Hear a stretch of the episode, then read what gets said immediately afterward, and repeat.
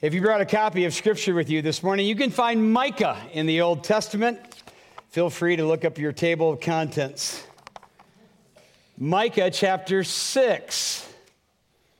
And just one verse as we look in our Issues and Inspiration series at social justice and the church. Here's the verse. He has told you, old man, what is good. And what does the Lord require of you? But to do justice, to love kindness, and to walk humbly with your God. When I preached on the subject of racism several weeks back, a friend of mine, a recent follower of Christ and closely connected to the emotions of that particular sermon, wrote me a text and he gave me some instruction, also gave me some pause. And at the end of his text, he said, we need to get, we need to get comfortable in being uncomfortable, which was a pretty good line. We need to get comfortable being uncomfortable. Now, one of my struggles as I approach this subject of social justice it's a, it's a little bit like preaching on infant baptism. It's not in the Bible, per se, not the social justice that society has both promoted and politicized anyway.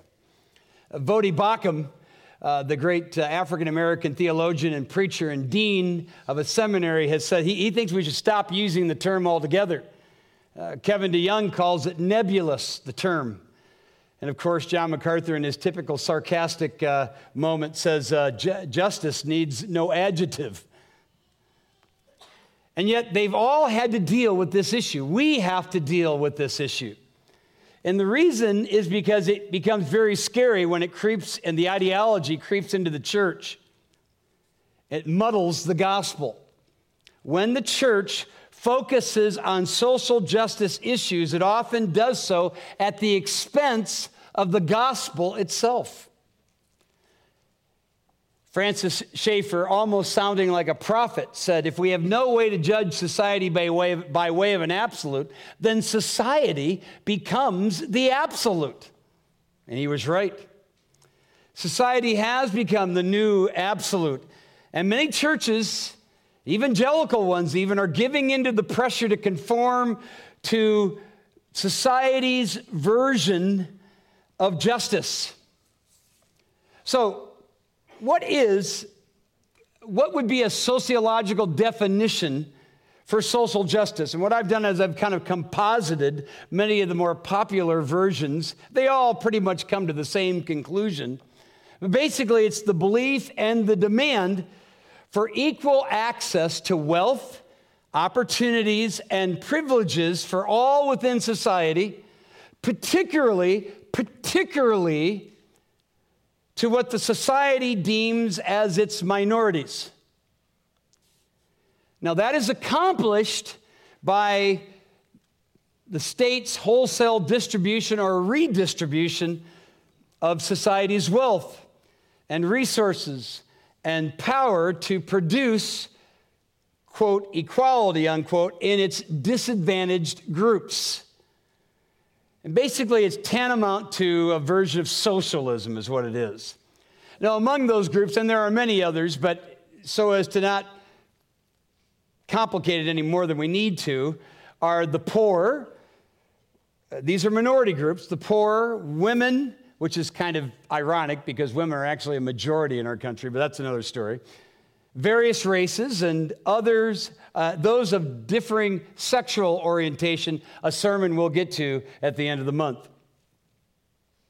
Social justice, uh, the social justice movement's ideology makes certain groups victims, both past and present. My parents, were ill treated. My grandparents were ill treated. My great grandparents were ill treated, and therefore I deserve reparations. Have you ever heard the word reparations? And that's a big debate today. Uh, let me just take that on for a moment. Reparation, the whole reparation thing makes no sense to me unless the offenders are living. Otherwise, it's not justice at all. That doesn't even justify the term justice. And by the way, how far back would you go anyway? How far back with African Americans? Native Americans? How about the Irish? I'm 75% Irish. I ought to have something coming to me. They were mistreated when they came. And these immigrants in the 1800s. How about the Japanese that were interned in those camps during World War II and mis, mis, uh, they were abused and mistreated? By the way, reparations, let me just think, think about the word. The word reparations, it, it, that comes, the word reparation comes from the root word to repair. To repair means to fix. I can't fix the past, and neither can you. I can express sorrow, I can seek forgiveness, and and if I am personally the cause of someone's suffering, I can make good by restoring and possibly with penalty what I have taken. Now, there's no question that America's biggest black eye in its past is slavery. No question about it. But what country doesn't have its own black eyes? What's really at stake here when it comes to reparation has to do with living. It doesn't make sense to keep going back in time. A real good example is Zacchaeus in the Bible. Remember Zacchaeus, the wee little man? The wee little man was he? So Jesus, he's the tax collector, he's the extortioner, which most of them were. He calls him down from the tree, the sycamore tree, goes to his house, find salvation. And look what Luke tells us. Meanwhile, Zacchaeus stood before the Lord and said, I will give half my wealth to the poor. Talk about going the extra mile. Lord, and if I've cheated any uh, people on their taxes, I will give them back four times as much, which was more than was required by the law. That is a beautiful demonstration of repentance, isn't it? But what I want you to note is all are being given back to those who are currently alive, living people. Now, when it comes to social issues and social justice, all of us have causes within us, and I'll get back to that in a moment. But you need to know your makeup. You need to know your makeup. Every one of us are made up with intellect, emotion, and will. But because we live in a sin cursed world, none of us are perfectly balanced in those areas, right? Some of you are bent toward the intellect, others bent toward uh, emotion, and others bent toward the will. The intellectual person must learn to have a heart, have some emotion, and maybe even become a doer, because the person who has will is the one who's a doer. Uh, if you are that person, that doer. Your, your bent is toward the will. You're the one who you're the one who often thinks before you act. Or I'm sorry, just the opposite. You act before you think. And if you're an emotionally bent person, you can easily be carried away by demagoguery. You know, that, th- those are those who preach and they move you with their feelings, and, and you just got to go there, regardless of the facts. Social issues, and there are a myriad of them, do pull at our heartstrings, don't they? Go like this. Or are you dead? I mean, I'm not moved by the animal abuse commercials that have the dog with, you know, half its hair gone, the other one limping around, and a horse that's ready for the glue farm. They don't particularly move me. But Every time one of those Shriners commercials comes on with those, those little kids, I'm, I, that gets me every time. Every time. Now, how does a Christ follower respond to social issues and social justice issues, etc.? Well, we should always ask the question that Paul asked. What does the what does the scripture say? Romans 4 3, right? The Bible makes clear the believer's responsibility to society outside of the church. We're to love your neighbor.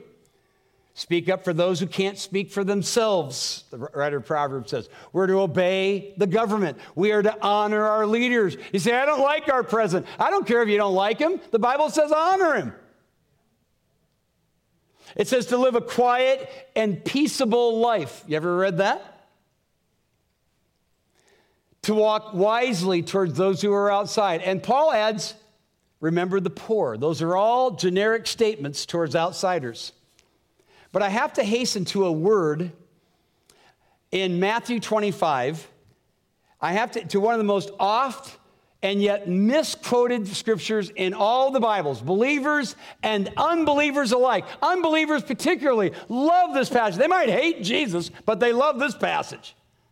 This is the one where the, the setting, the context is the return of Jesus, the return of the king, the setting up of the, of the millennial kingdom which is to come, and the separation of the sheep and goats and all of this.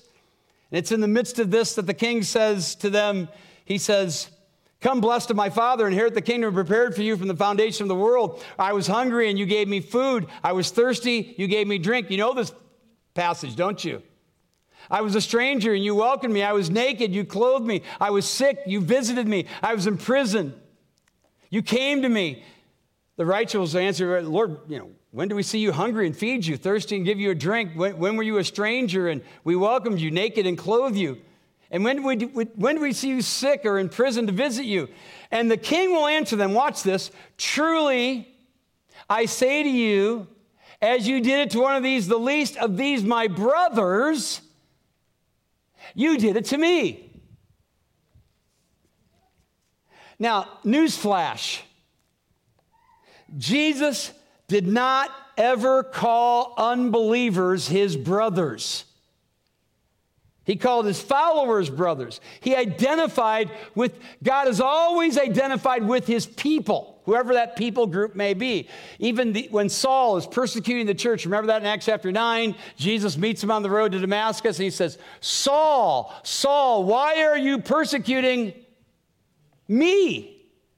Well, Jesus already died, rose again, and ascended into heaven. But he's identifying with his church, as God always does. Now, in a less popular, less famous parallel passage in Matthew's gospel, mind you, chapter 10, Jesus says these words. Notice carefully. This is a parallel passage. And whoever gives one of these little ones, even a cup of cold water, watch it, because he is a disciple. Have you ever read that? Truly I say to you, he will by no means lose his reward. Now, the clearest statement in the New Testament, which I urge you to memorize, is in Galatians, where the Apostle Paul says this. Now, watch. He says, So then, as we have opportunity, let us do good to everyone. That's a blanket statement. Saved and unsaved alike, let's do good to everyone. Amen? That's what it says. But that's not what the whole verse says. The second half of the verse is what turns on the first one especially to those who are of the household of the faith. Have you ever read that? Look, I take no pleasure in bursting people's bubbles, okay? But these passages are referring not so much to the general treatment of the less fortunate in society, but to the less fortunate among the people of God. Look, no one has a right to take the Bible and make it say whatever they want to say. While all scripture is inspired, all scripture is profitable, all scripture is applicable, no scripture is subject to my personal whim or cause. And so, just because these things sort of pull at our heartstrings Get the context, understand the meaning. Who's he talking to? Now, we are living in this world, but not of the world, amen? And there are certain social ways in which we're to live. I just named several of them. And you're looking at Micah's words. And when God said, He's, called, he's shown you, old man, what's good and what the Lord desires from you, but to do justly, love mercy, walk humbly with your God. And that's a pretty simple outline to look at. There are three social commands here do justice. To do justice means to act fairly. That's all. It means that our deal in our dealings with others, Christians known to screw others over to get on the upside of the deal and the downside on the relationship are not acting justly. And God has called us to act justly. To love kindness, that's the old translation says mercy. It's that Hebrew word hesed, beautiful word. God's covenant love is the idea here. The Good Samaritan is a perfect example here of somebody showing mercy or kindness, contrasting to the religious society of that time and the proud. Writer of Proverbs says, Whoever is kind to the poor lends to the Lord. What a beautiful statement. I think that you and I, who are followers of Jesus, should take the love of 1 Corinthians chapter 13, and it should be the governor of all of our actions when it comes to others. So do justice, love kindness, and then walk humbly. This is a really cool word. This word, this Hebrew word, is found nowhere else in the entire Bible, right here. No other, no, it's found nowhere else in the Old Testament. It's, the Hebrew word literally means modesty. It's the idea of demonstrating humility. Uh, my wife and I are going to jump on a plane in a couple of days. We're going to go to Togo. We're going to go to northern Togo to the sub Saharan area where a number of our groups have gone and done work. And if you're a woman, you're not going to go uh, showing any leg. I can tell you that right now. You're going to wear a dress down to the ankles. That's you, wherever you go. Otherwise, you're going to offend everybody. Because it's an open demonstration of humiliation and submission. But notice what the prophet says do justice, love kindness, and walk humbly, but don't miss the prepositional phrase with your God. With your God. Because it doesn't matter what the scene is down here if it doesn't look good up there. Right? This is, after all, this is a heart issue. Uh, just the other day, the Engage leaders got together, and I'm sort of the leader amongst the leaders, and we were together and we're, we're doing some envisioning and this and that, and we're at a restaurant, we're in the side room. This guy walks by who was a former member of this church many years ago who left because we took Baptist out of her name. And I, I kind of liked him. That doesn't sound very good. I liked him. But we had our issues. And uh, he comes up and he just, and remember, he left ostensibly because of that. And he came up and he started talking and bragging about his church that he'd found after bopping into all kinds of other churches. He ends up in a church that's not only not even Baptist in its theology, it doesn't even have good theology. And I was just beside myself.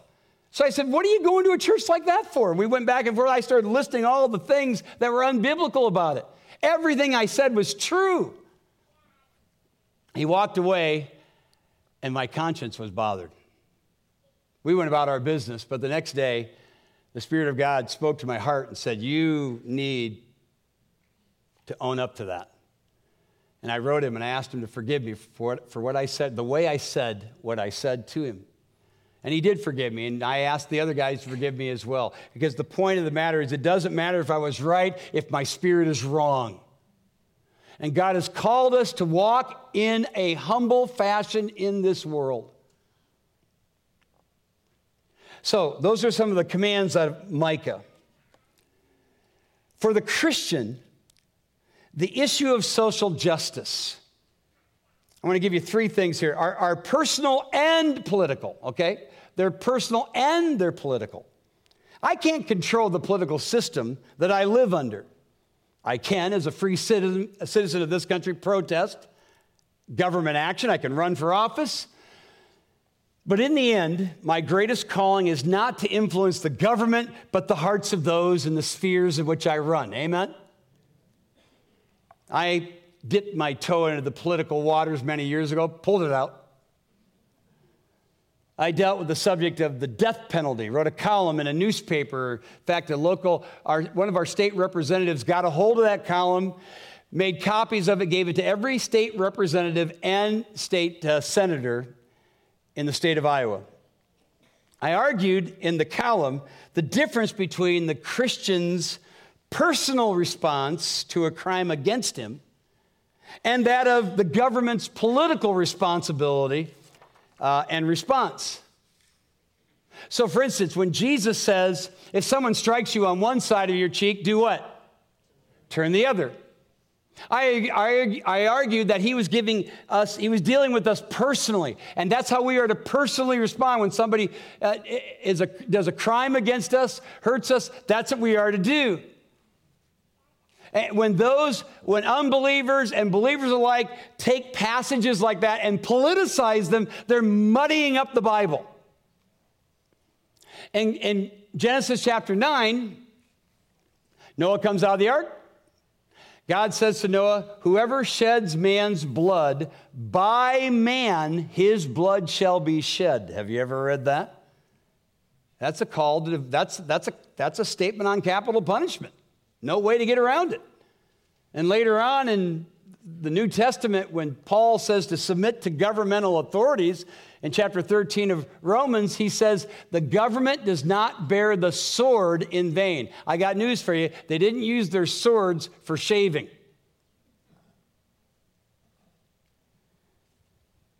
Here's the point there are clear instructions in Scripture as individuals that we, how to personally respond but how the government is to respond to perpetrators of crime. That's why we have laws. That's why we have incarcerations. That's why we have punishment. It's a political uh, uh, justice, punishing the perpetrator of the crime.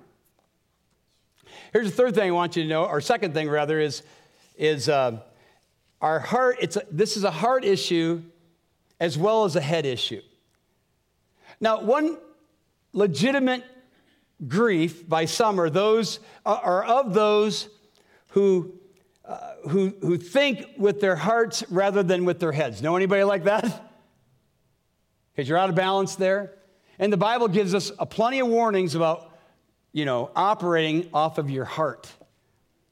Unfortunately, those who make the biggest argument against them are those who think only with their heads and not with their hearts.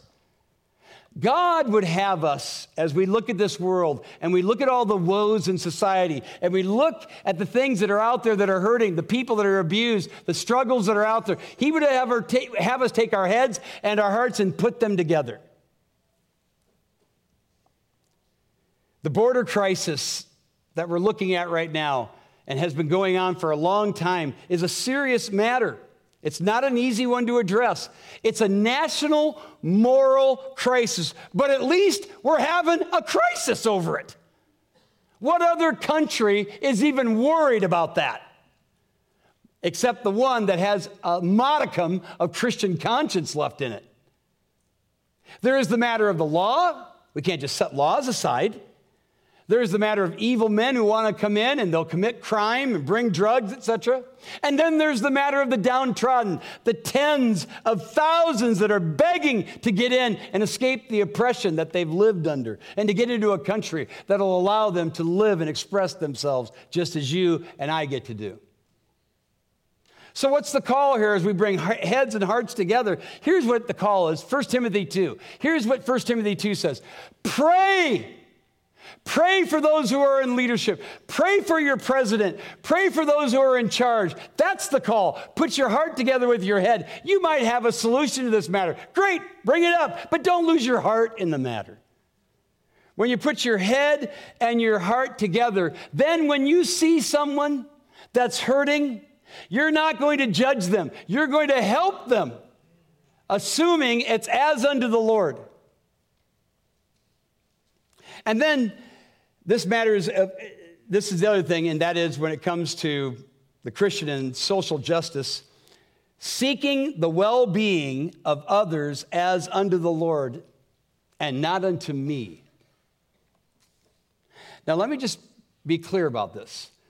The social justice movement is patently narcissistic.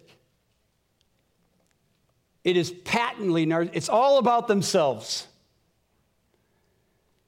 But we just heard it. You heard Jason read the scripture from Colossians 3. Whatever you do it with all your heart as unto the Lord and not unto men, right? That's why I love the Samaritan's Purse. I think we ought to support Samaritan's Purse for Franklin Graham. Then you got the Peace Corps. They're both doing the same thing, or are they? They're both helping fellow men. But the Samaritan's uh, purse is giving them not only a cup of cold water, but a drink of God's mercy. With the gospel there. And they understand the words of Jesus to the woman at the well Anyone who drinks from this water will thirst again, but the one who drinks from the water that I give him will never thirst.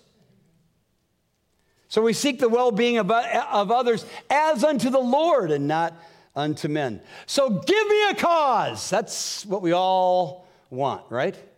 Give me a cause.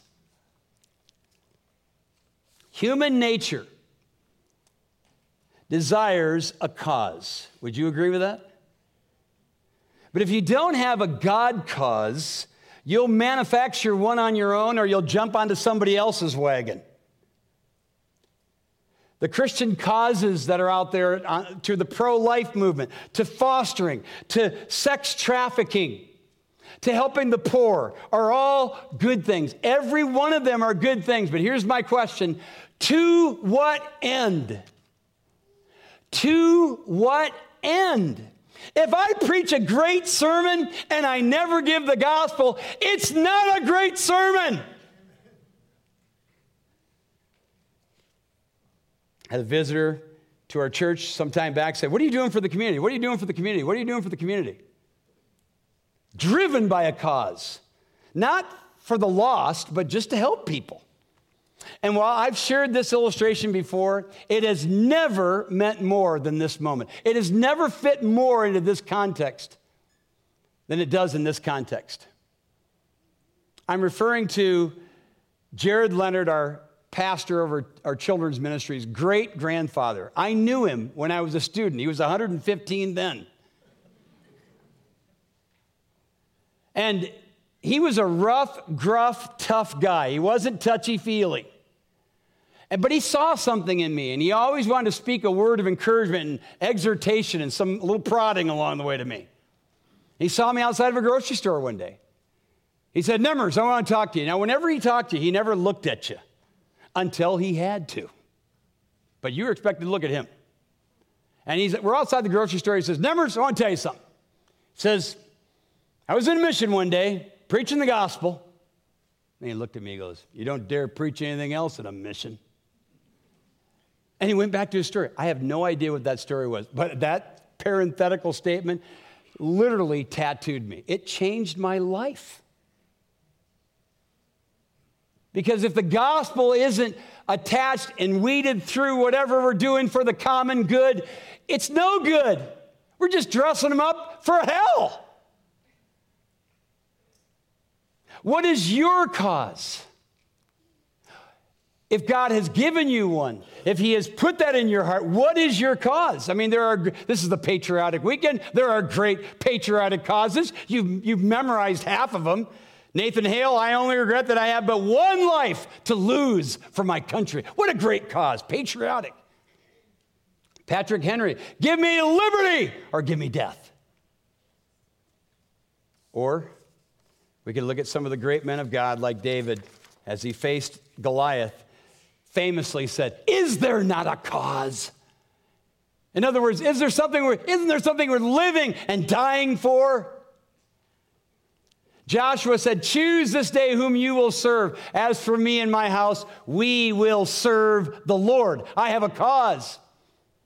And my personal favorite is the Apostle Paul, who said to the Philippians, according to my earnest expectation and hope that in nothing will I be ashamed, that with all boldness, as always, so even now, Christ will be magnified in me, whether by life or by death. For me to live is Christ, to die is gain. That's a cause. What's your cause? What is the Christian's greatest social cause? It is the divine justice and justification that come to the heart of the person who places their faith in Jesus. And then no matter what happens to them socially, it's a win. It's a win. Therefore, being justified by faith, we have peace with God. I'm not ashamed to declare to you that the greatest need for man is to know God, to be forgiven of his sins, and to be given an eternal place in heaven where there's no more inequality, no more racism, no more health issues, no more payback.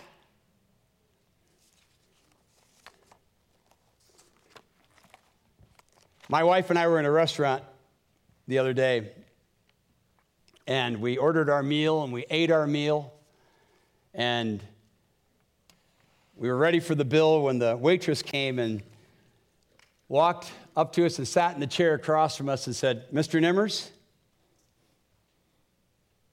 there is no bill. I said, What do you mean there is no bill? They said, Well, someone has paid your bill. And I thought to myself, what an announcement you and I have to make to anybody. Someone has paid your bill. When he died, he said, It is finished, and it was. The bill was paid. That's the greatest announcement we could ever give to anyone. Should we help those who are fallen? Absolutely. Should we be involved in, in all kinds of causes that lift up our fellow men? Yes. But to what end? To the end that Jesus Christ is magnified and the gospel is preached in his name. Amen? Amen. Amen. God, thank you for your word and for these issues, so many of which, Lord, have complexity written all over them. And yet, Lord, there, are, there is simplicity here for us to know. God, you have saved us to, to move in the midst of a crooked and perverse generation, and we are to shine as lights. And that doesn't mean just sing and smile and be good neighbors, but it does mean all of that. It means to help those who are fallen, those who are struggling, those who can't help themselves for sure. But all to the end that they might hear about Jesus, be saved. And no matter what happens in their lives between the time we meet them and eternity, they have so much more to look forward to. Give us, dear God, the greater cause for justice, we pray. In Jesus' name, amen.